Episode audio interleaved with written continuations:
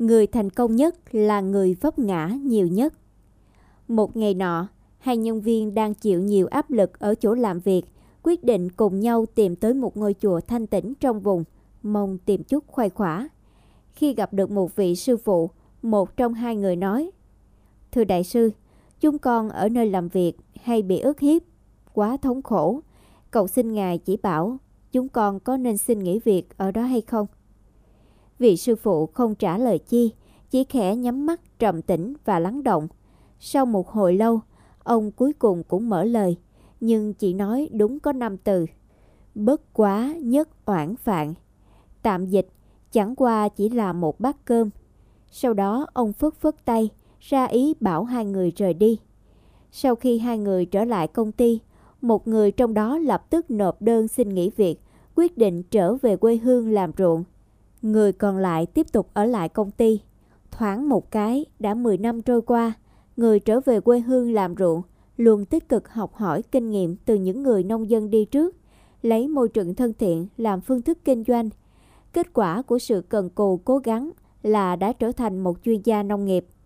Còn vị ở lại công ty cũng trải qua nhiều thay đổi, anh ta đã tự mình điều chỉnh bản thân cho phù hợp, cố gắng tận tâm trong công việc nên dần dần được coi trọng, được thăng cấp lên làm quản lý. Đến ngày kia, hai thanh niên ngày nào lại có cơ hội hợp mặt.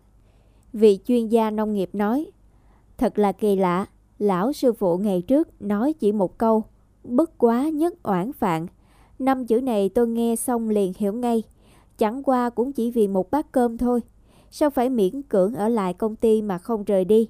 Cho nên tôi đã xin nghỉ việc ngay. Sau đó, anh ta hỏi người quản lý. Tại sao khi đó anh lại không nghe theo lời nói của sư phụ vậy? Người quản lý vừa cười vừa nói. Tôi nghe xong sư phụ nói, chẳng qua chỉ là một bát cơm, nên mỗi khi phải chịu nhiều sự khinh bỉ, chịu nhiều rắc rối, tôi chỉ cần nghĩ, cùng lắm cũng chỉ là để kiếm miếng cơm ăn. Cho nên dù ông chủ có nói bất kỳ điều gì khó chịu, chỉ cần mình bớt hờn giận, bớt so đo, đừng cái gì cũng để ý chấp vặt, thì ta sẽ vui vẻ. Lão sư phụ không phải là có ý này sao? Một ngày khác, cả hai lại đến thăm vị sư phụ. Dĩ nhiên, lão sư phụ có chút già đi. Ông ngồi trước mặt hai người lắng nghe câu chuyện, rồi bỗng trầm tư, từ từ nhắm mắt lại.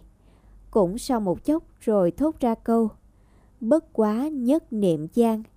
Ý là chẳng qua chỉ là sai khác ở một niệm. Lão sư phụ không nói gì thêm nữa, lại nhẹ nhàng phất phất tay ra hiệu cả hai nên rời đi. Hai người nhìn nhau mỉm cười, dường như trong lòng đã sáng rõ. Cùng là nhận thức đúng thế, nhưng do kiến thức mỗi người, do nhu cầu, do cảm nhận tâm lý khác nhau, nên cùng một sự việc sản sinh những phản ánh và ý thức khác nhau. Ý thức khác nhau lại khiến con người có những hành động khác nhau, dẫn đến kết quả khác nhau. Cũng giống như câu chuyện trên, hai người cùng nhìn thấy một hình ảnh một bát cơm, nhưng lại có hai cách hiểu khác nhau, hai ý thức khác nhau, dẫn đến hai sự lựa chọn cuộc sống khác nhau. Trong thực tế, tất cả những rắc rối khiến chúng ta muộn phiền đều là do chúng ta cố níu kéo. Một khi chúng ta quyết định buông bỏ, chúng ta cũng sẽ không mất mát đi vật gì. Thứ mà chúng ta mất đi chỉ là sự muộn phiền. Mỗi người có một cách hiểu khác nhau với cùng một sự vật, sự việc hay cùng một câu nói, đồng thời sử dụng nó như một bài học khích lệ bản thân để dù cho có gặp phải chuyện gì khiến mình phiền lòng, cũng sẵn sàng bỏ qua, không để những tổn thương làm mình mềm yếu. Vì thế, đừng vội vã với thành công, mà hãy từng bước, từng bước chắc chắn để bắt đầu. Hãy tin vào chính mình, thành công sẽ nằm trong tầm tay của bạn. Cuộc sống luôn đầy đủ các thi vị, đi hoặc ở, nắm lấy hay từ bỏ, thị thị phi phi, ân ân oán oán, chẳng qua chỉ là ở trong suy nghĩ của mỗi con người. Chính vì vậy, khi ta quyết định làm một việc gì đó, hãy suy nghĩ nhiều hơn, nỗ lực nhiều hơn, đừng vì mới bắt đầu nỗ lực mà chưa thấy kết quả như ý đã chán nản từ bỏ.